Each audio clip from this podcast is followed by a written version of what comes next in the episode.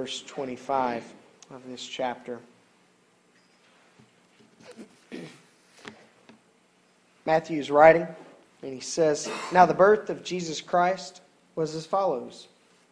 After his mother Mary was betrothed to Joseph, before they came together, she was found with child of the Holy Spirit. Then Joseph, her husband, being a just man, and not wanting to make her a public example, was minded to put her away secretly. But while he thought about these things, behold, an angel of the Lord appeared to him in a dream, saying, Joseph, son of David, do not be afraid to take to you Mary, your wife, for that which is conceived in her is of the Holy Spirit. And she will bring forth a son, and you shall call his name Jesus, for he will save his people from their sins. So all this was done that it might be fulfilled, which was spoken by the Lord through the prophet, saying, Behold, the virgin shall be with child and bear a son. They shall call his name Emmanuel, which is translated God with us. Then Joseph, being aroused from sleep, did as the angel of the Lord commanded him, and took to him his wife, and did not know her till she had brought forth her firstborn son. And he called his name Jesus.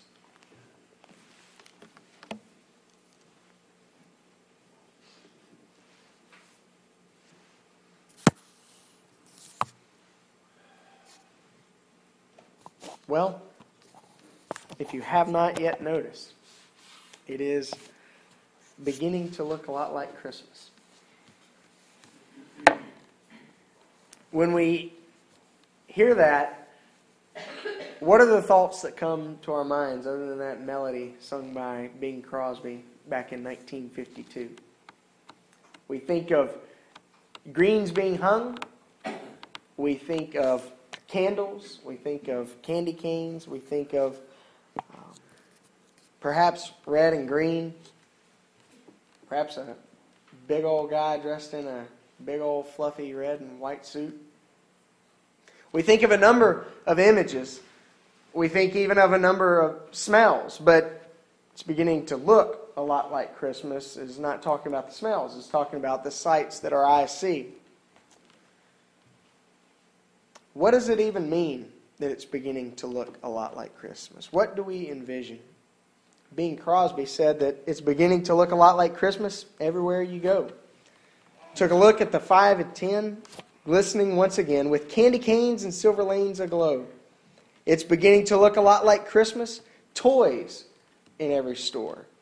But the prettiest sight to see is the holly that will be on your own front door. Here's the tough part a pair of hopalong boots and a pistol that shoots is the wish of Barney and Ben. Dolls that will talk and will go for a walk is the hope of Janice and Jen. And mom and dad can hardly wait for school to start again. It's beginning to look a lot like Christmas everywhere you go. There's a tree in the Grand Hotel, one in the park as well, the sturdy kind that doesn't mind the snow. It's beginning to look a lot like Christmas. Soon, the bells will start. And the thing that will make them ring is the carol that you sing right within your heart. I hate to break it to you. This ain't Christmas. not to be the one that spoils all the fun, but Christmas has not yet begun. Christmas actually starts December the 25th. This is not the Christmas season. Regardless of what all the catalogs tell you, regardless of what all the signs telling you buy more, pay less, get it now, put it on credit, despite all that, this isn't Christmas. This is Advent it's beginning to look a lot like Advent.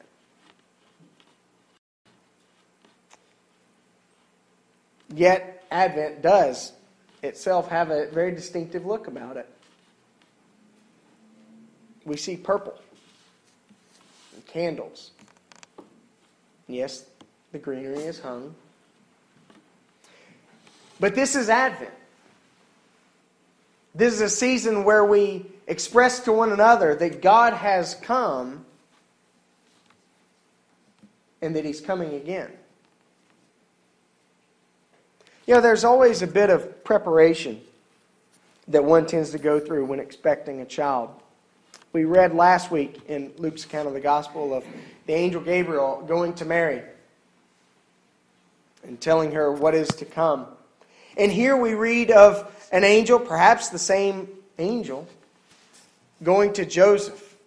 And we read that Joseph had been betrothed to Mary, they were engaged. And in a good Jewish culture, that's as good as being married. You're already under covenant. Joseph, being a good and righteous Jew, would have been preparing a home for his soon to be wife.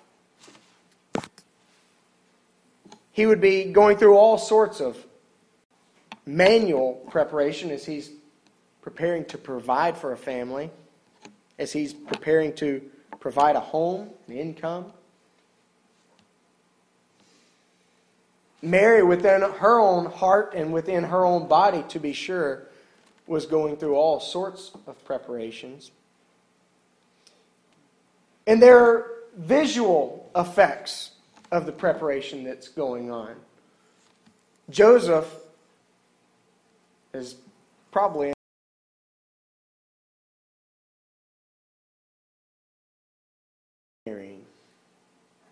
Mary, with within, within her womb, has conceived a child of the Holy Spirit. And must break the news to her husband.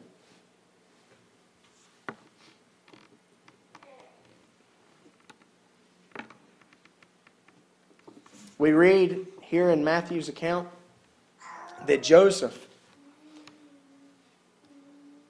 didn't want to make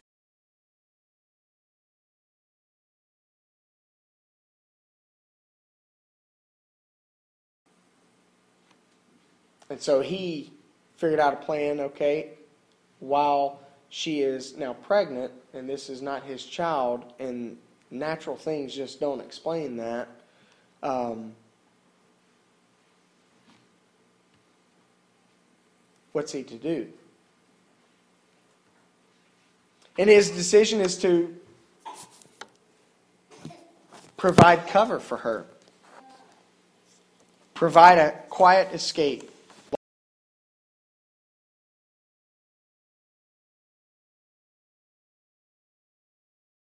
Law would allow him to do for justice.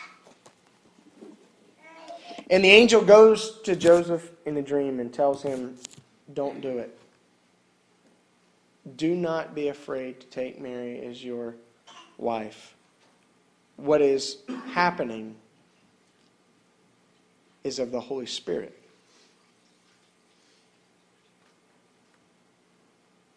A lot of preparation that Mary was going through, and a lot of preparation.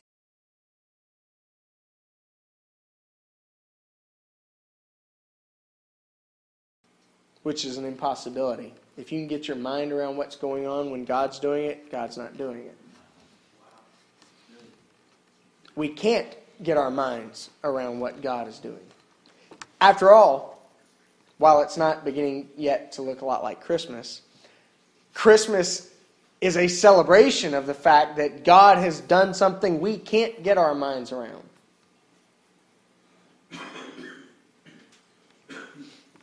The world had been prepared.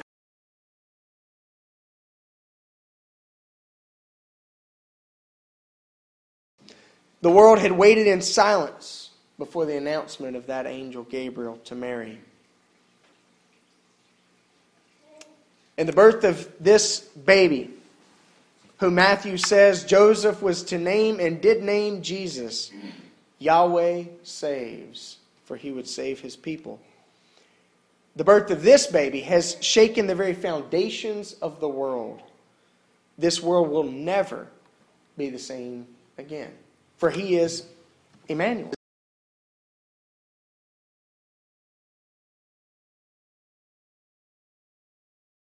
Is for his return. But think of that word, that name, and the phrase that it means Emmanuel. God with us. God in our midst. That ought to be a sobering thought. I don't know if um, if it strikes.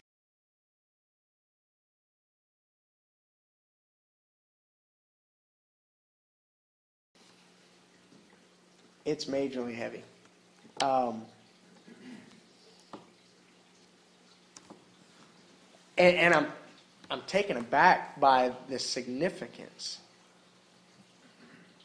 of God becoming a man and being born as a baby.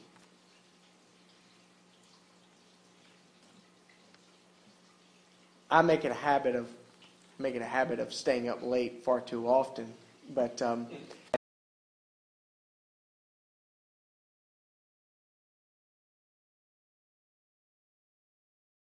I do it. But every year, when when you know I'm got the turkey out smoking and I'm checking on it every 30 minutes or so. When I notice that the clock is nearing midnight, normally I've got um, uh, I've got some some music playing in the background. Um, and every year, when it turns midnight, I always have this sense of of of awe, but also a sense.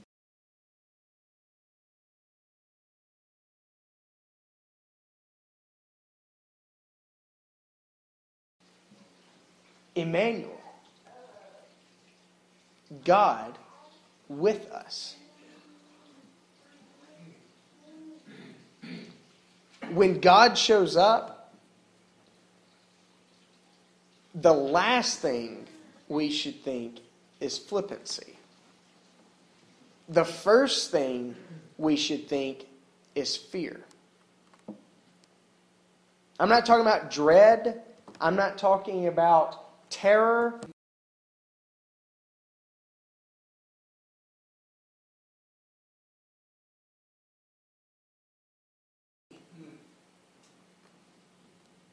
Now we can parse theologically well this is the Son of God, the second person of the Trinity. The Father did not become a man, the Spirit did not become a man. We can do all that. But Jesus is indeed 100% God. Amen. He is 100% man. And so, what we're talking about is God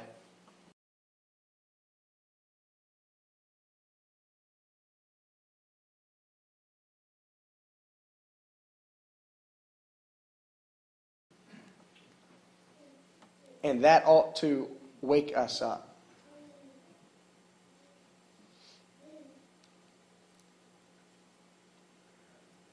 Advent.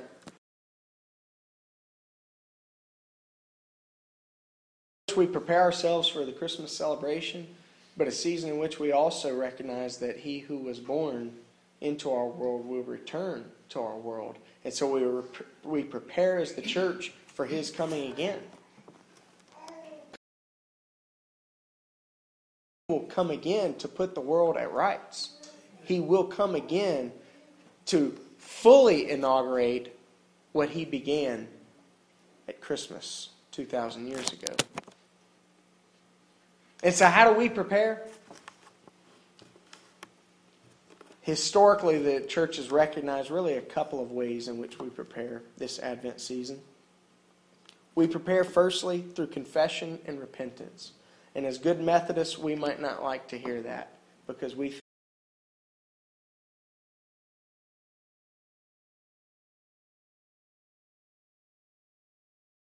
But the church has recognized for 2,000 years that though he is able to do that, sometimes we search ourselves and still find that there's sin to be confessed and there's sin from which we must repent.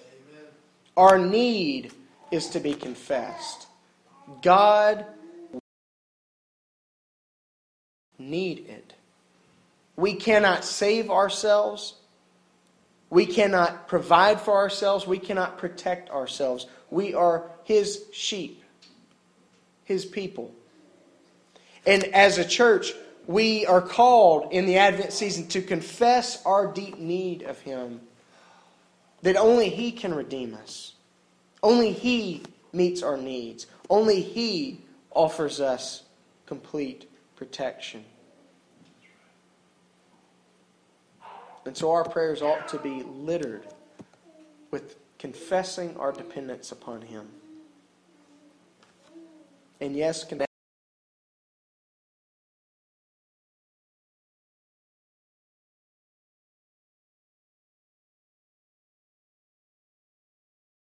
out for us a multitude of different types of sin.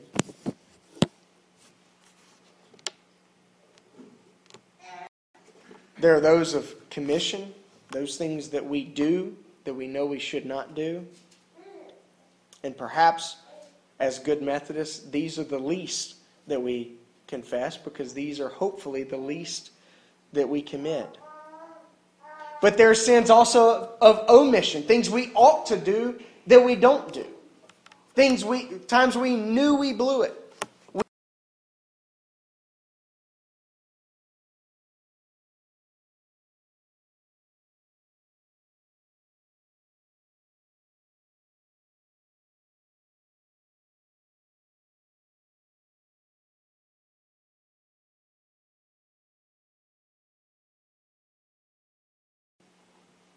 There are times where we, quite frankly, miss the mark, and sometimes when we do so very poorly. And we must plead for the grace of God to redeem even those failures that we didn't intend. In saying that the scriptures call us to confess our sins, I'm not just saying that it calls us to confess our sins where we've in cold blood murdered or where we've intentionally tried to ruin someone. Where we've, with a fist raised toward heaven, rebelled against God. But there are times where we've sought our own way, secretly, quietly, without anyone knowing. While we don't, God forbid, while we don't sin every inevitably in word, thought, and deed, there are sometimes words, thoughts, and deeds that we find where we've missed it. And the scriptures call us to repent, to confess. Because God is coming again to receive us. In just a few short days, we will be celebrating the fact that God became one of us to redeem us. And so we prepare. We prepare in confession and repentance. And we prepare, secondly, in love and charity.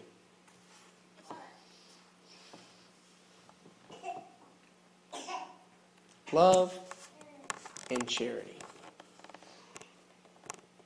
God has called us to be people who are like Him, people who love, people who are charitable, people who give of ourselves for the sake of others. Our hearts, He wants to make like hearts that are driven for others. And our actions, our behaviors, our interactions, our reactions, the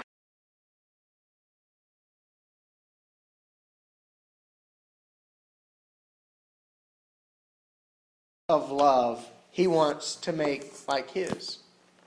He wants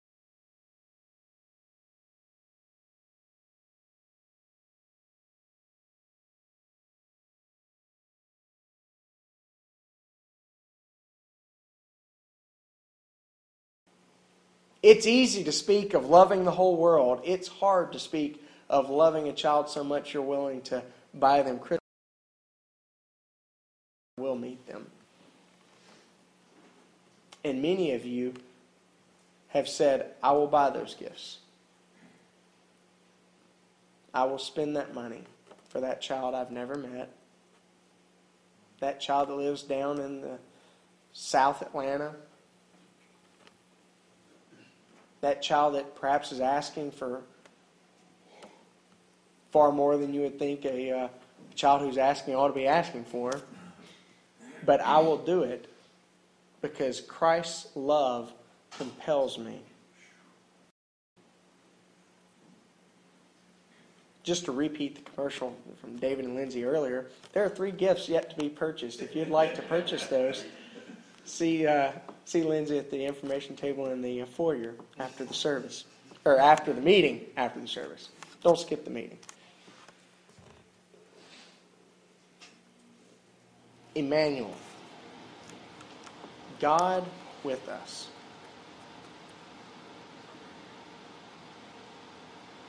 And remember that Emmanuel, God with us, rings an echo of what Jesus told his disciples in the parable of the sheep and the goats. What you have done to the least of these, my brothers, you have done unto me. In every person you encounter, every person you encounter, your spouse, your boss, sometimes your spouse your, your grubby child, someone else's grubby child, the man on the street, or the snarky woman behind the cash register. In every single person we meet, we have the opportunity and the burden of meeting Emmanuel, God in our midst. Jesus said, You treat them as you treat me. How you treat them is how you are treating me.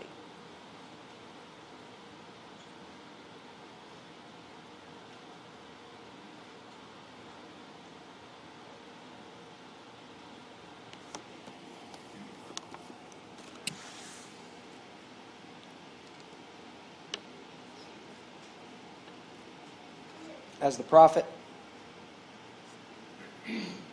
said long ago, even hundreds of years before that first Christmas.